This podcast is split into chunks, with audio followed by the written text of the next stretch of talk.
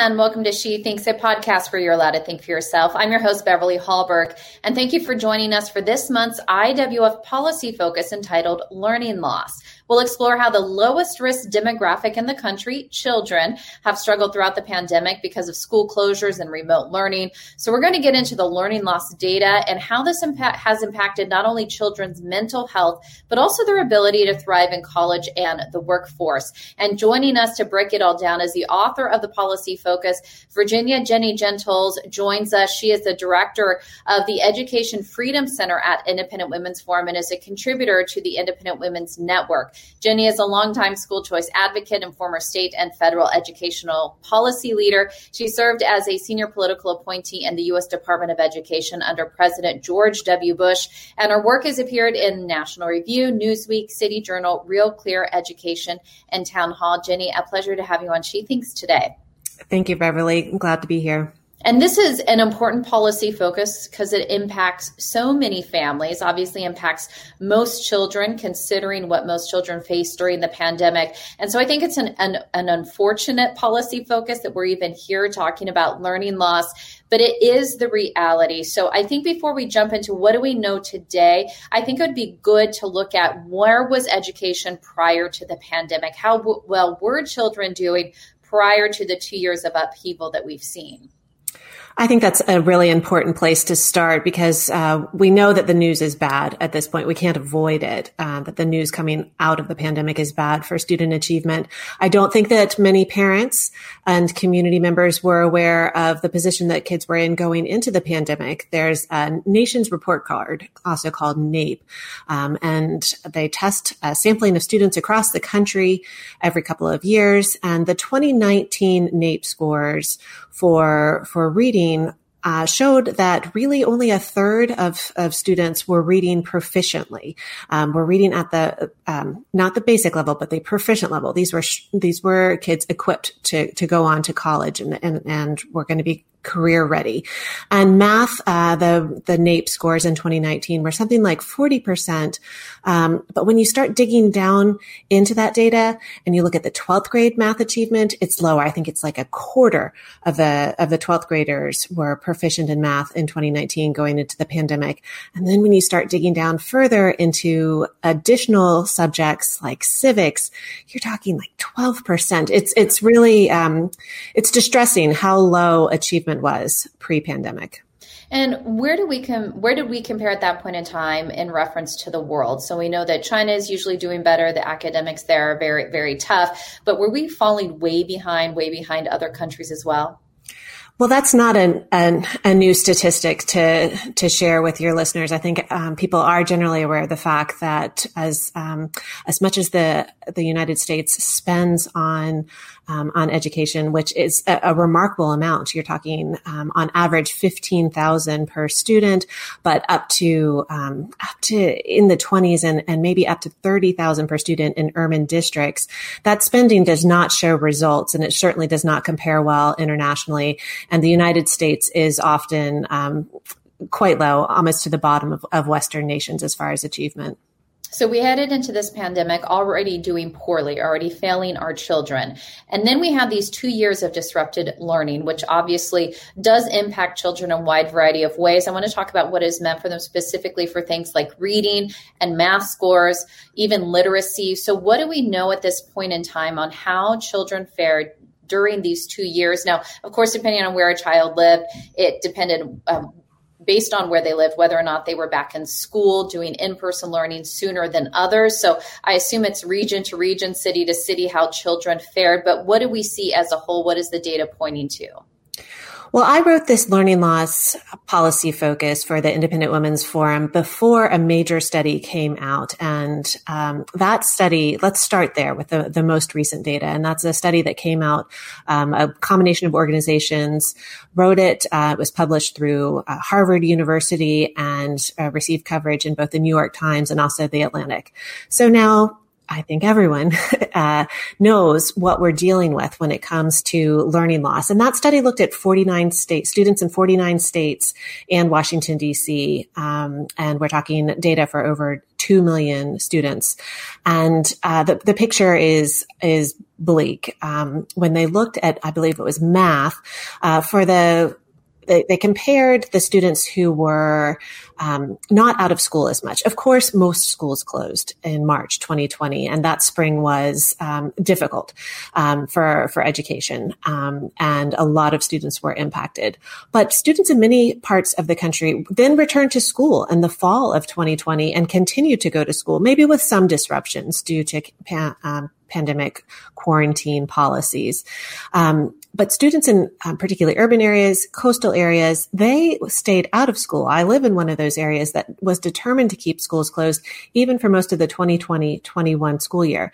This study out of Harvard University found that the students um, who were in the districts that reopened in the fall and were primarily opened that next school year, they lost about a 20% um, of a year's worth of, of math compared to, to previous years versus the students in, in districts that were, that were closed and kept kids out of schools and provided quote unquote remote instruction during the 2020-21 school year for the most part. Those students lost 50%, the equivalent of 50% of a year worth of, of math instruction. Um, so what's particularly horrible about this is that uh, the students who lived in these school districts that were determined to stay closed were more likely to be low income and more likely to be black and hispanic minority students. Those were the kids who got hit the hardest by these school closures and those are the kids who are suffering the most uh, with this learning loss crisis that we're facing. And so when you look at the school districts where they were closed longer, closed for some up to even two years.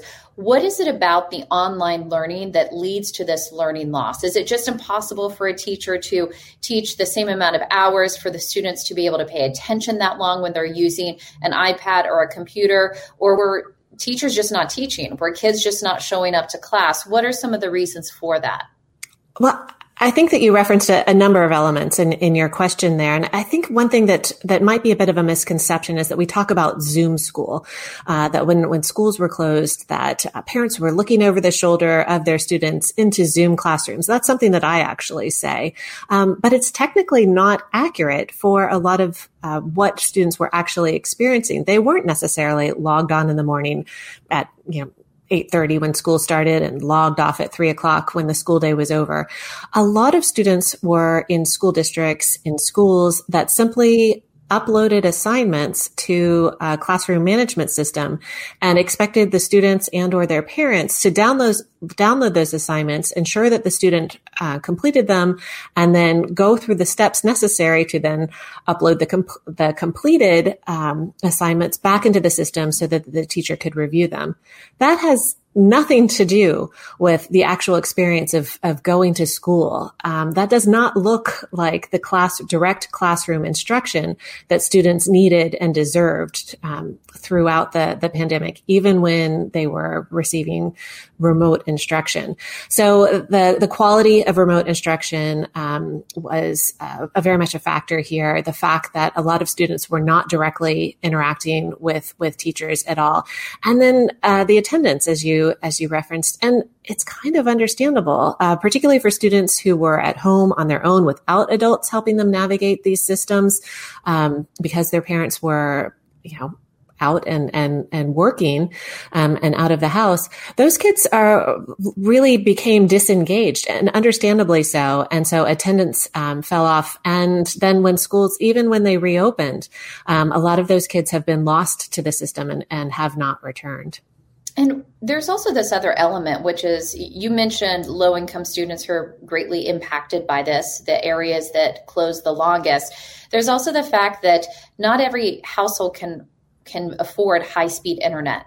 Not every household can afford multiple computers if they have multiple children. So, as part of this, that even some households couldn't afford all the virtual learning tools that were needed in order for the children to even learn, even if it wasn't quality learning, at least learn something.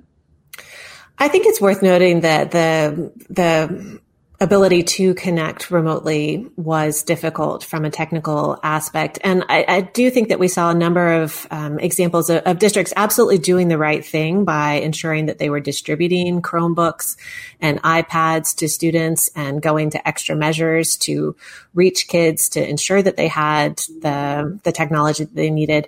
School districts were even um, making hotspots available. You know, you heard early on of South Carolina school districts parking buses in various places places so that kids would would have better access buses that would then help with their with their remote access. So there, there were um, anecdotal. Um, stories about districts doing the right thing from the technology standpoint, that doesn't mean that it all came together and that it all worked. And then um, the federal government um, certainly made funding available so that school districts could do this. There were three rounds of, of federal funding that were sent out to K to 12 schools, totaling $190 billion of supplemental federal funding. And uh, especially early on with the CARES Act in spring of 2020, that's there was an expectation that that funding was going to be used just for for this sort of thing, but um, it it wasn't. Um, and the kids did not receive the, the technology and the, the access that they needed. And the low income families were disproportionately impacted. And so this begs the question for those children who have fallen behind because their schools were not open, there was no in person learning, or as you even mentioned, schools are reopened, but students just haven't got, gone back. Is for those who have gone back, those who've fallen behind, can they catch up? What is that process of trying to get them uh, to be able to compete on the same level as other students who've been in class longer? One thing that I addressed in the in the policy focus um, were the just just the avalanche of studies that have been coming out throughout the pandemic showing that this was happening. We saw this unfold. We didn't have to wait for this definitive Harvard study. We knew early on that these kids were, were falling behind. One of those studies that I, I cite um, looked at, again, millions of students' achievement data and identified the fact that the students were doing worse as they were back in school and and testing. Um, and the, the study concluded that the, there's a, a, compounding effect to these closures, to what happened um, with with these students. So I, I think right now I, I, don't see the light and and see a, lot of hope for getting kids caught up because I think right now we're just really um, in a in a dark place, acknowledging um, just how widespread the learning loss is, just how much it disproportionately impacted vulnerable students, and um, and the compounding effects of of the learning loss of the of the school closures. Um, one group that we haven't mentioned are the the younger children who were on Zoom or not even on Zoom when schools were closed in kindergarten and first grade, even into second grade, and therefore did not learn to, to read because understandably a teacher was not able to, to teach them to read. And then when they returned to classrooms, a lot of times the teachers were um, wearing masks and the students weren't able to see their mouths and learn how to uh, form sounds and, and pronounce words. And, and so they fell even further behind in reading. And, um, and so those students are still struggling. If you hadn't learned how to read before the pandemic, a lot of those kids are still struggling to learn how to, how to read well up into ele- elementary school. So the it, it, looks pretty bleak, but I think that your question wasn't how bad is it. We've covered that. Um, your question was, is there anything to to do to catch them up, and um, what can be done? And and so there certainly is an effort underway to provide what's called high dosage tutoring. Um, uh, there has been some effort to offer summer school. Um, there's been very little effort to extend the school day or to say double up on on math or double up on on reading.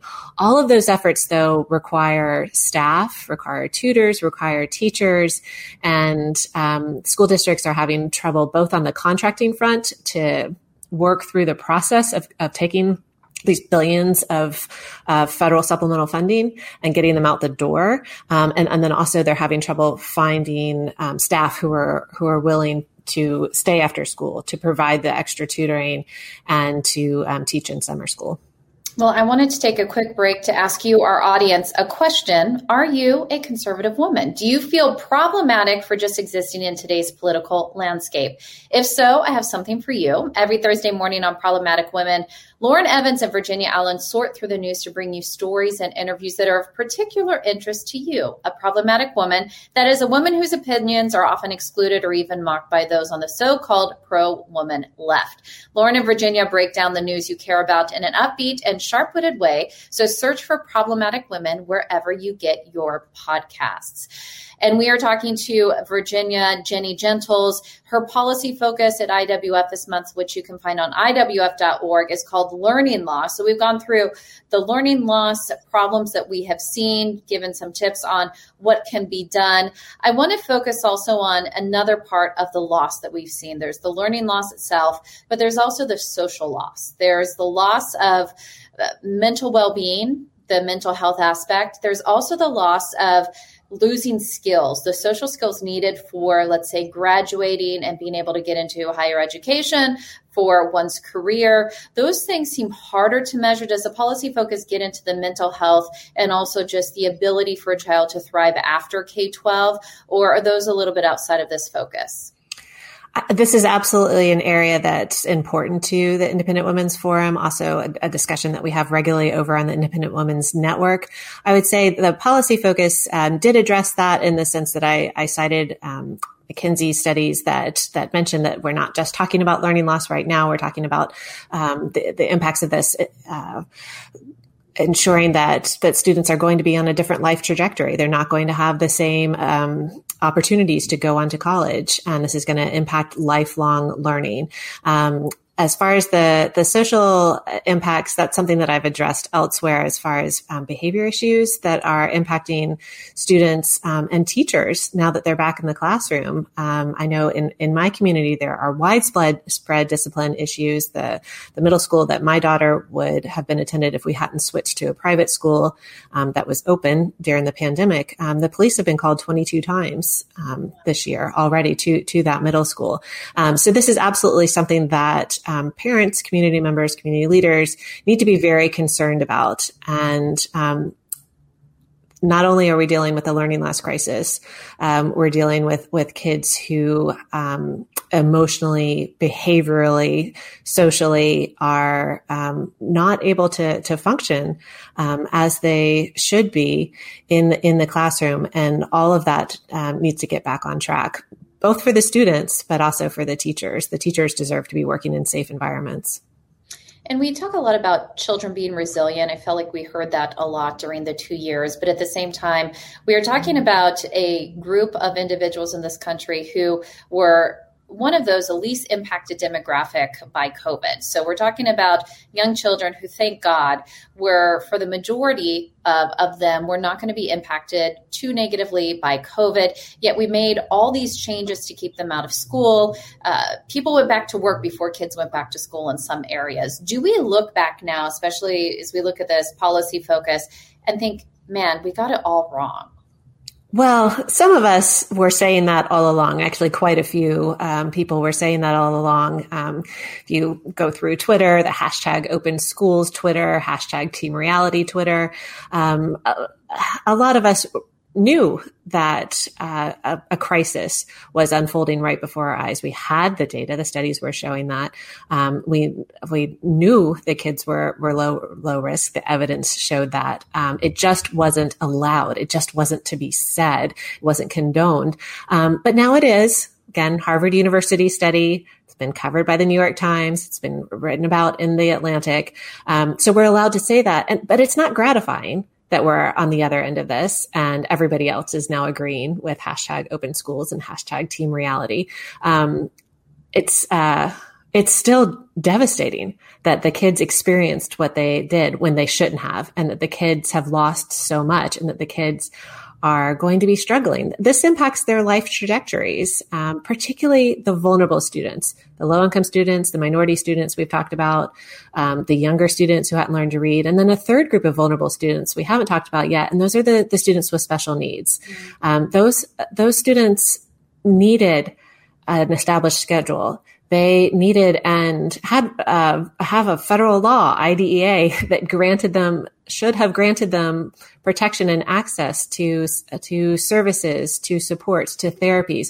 All of that was stripped away, um, and and those those vulnerable students um, struggled and will continue to. So, sure, everybody now is agreeing. Gosh, we shouldn't have done that. That was wrong.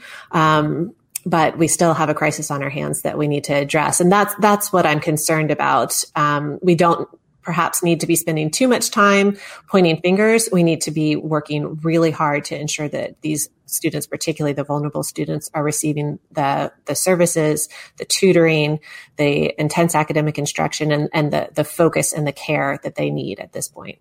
Absolutely. And sadly, I think as more time goes on and more research is done, we're going to find that there are lifelong effects to some of the decisions that we made in COVID, especially when it comes to children that impacted them, things like learning loss due to school closures. That's why a policy focus like this is so important. Jenny Gentles with IWF, thank you so much for your time today and joining us on She Thinks. Thank you, Beverly. And thank you for joining us. Before you go, Independent Women's Forum does want you to know that we rely on the generosity of supporters like you. An investment in IWF fuels our efforts to enhance freedom, opportunity, and well-being for all Americans. So please consider making a small donation to IWF by visiting iwf.org backslash donate. That's iwf.org backslash donate. Last, if you enjoyed this episode of She Thinks, do leave us a rating or review. It does help. And we'd love it if you shared this episode so that all your friends know where they can find She Thinks. From all of us here at Independent Women's Forum, thanks for watching.